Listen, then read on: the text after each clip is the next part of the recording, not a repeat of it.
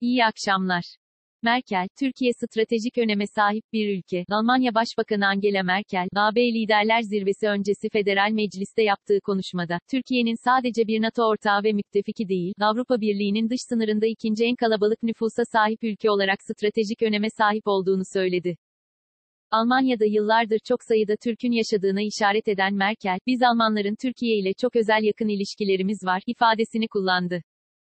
Şentop, Cumhurbaşkanı Montreux'den de çekilebilir. TBMM Başkanı Mustafa Şentop, Habertürk'te katıldığı canlı yayında, Cumhurbaşkanı Erdoğan'ın Montreux Boğazlar Sözleşmesi'nden de çıkabileceğini ifade etti. Şentop Cumhurbaşkanı, İstanbul Sözleşmesi'nden kararname ile çekildiği gibi Montreux'den de diğer uluslararası anlaşmalardan da çekilebilir, dedi.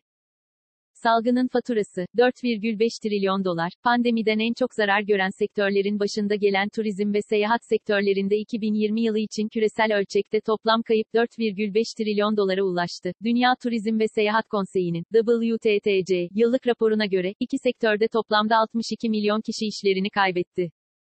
Bill Gates, normale dönüş için tarih verdi. 2015 yılında yaptığı bir açıklamada, yeryüzünde milyonlarca kişinin ölümüne, bir savaştan çok hızla yayılabilen bir virüsün neden olabileceğini söyleyerek dikkatleri üzerine çeken, Microsoft'un kurucusu Bill Gates, bu kez, 2022'nin sonunda tamamen normale dönmüş olmalıyız, dedi ve koronavirüs aşılarının pandeminin neden olduğu, inanılmaz trajedinin son bulmasına yardımcı olacağının altını çizdi.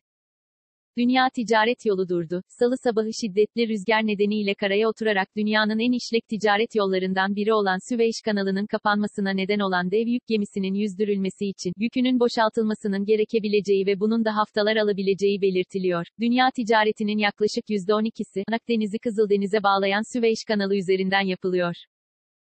S.P. ve Moody, SETEN Türkiye Değerlendirmesi, Kredi Derecelendirme Kuruluşu Moody's Naci Ağbal'ın Merkez Bankası Başkanlığı görevinden alınmasının Türk bankalarının kredi notu açısından olumsuz olduğunu açıkladı. SVP'den yapılan açıklamada ise, Türkiye'nin ödemeler dengesi pozisyonundaki kırılganlık son yaşanan olaylarla daha da artabilir, denildi.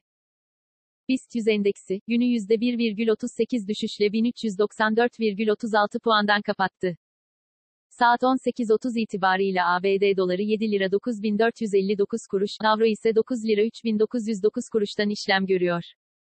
Bugün Google'da en çok arama yapılan ilk 5 başlık şu şekilde. 1. Surinam. 2. Fırat Delikanlı. 3. MSU sınav yerleri. 4. Redmi Note 10. 5. Dünya Kupası gruplar. Bugün Twitter gündemi ise şöyle. 1. Hashtag Muhsin Yazıcıoğlu. 2. Şehadetinin 12. 3. Hashtag Fırat Delikanlı tutuklansın. 4. Vefatının 12. 5. Yatay.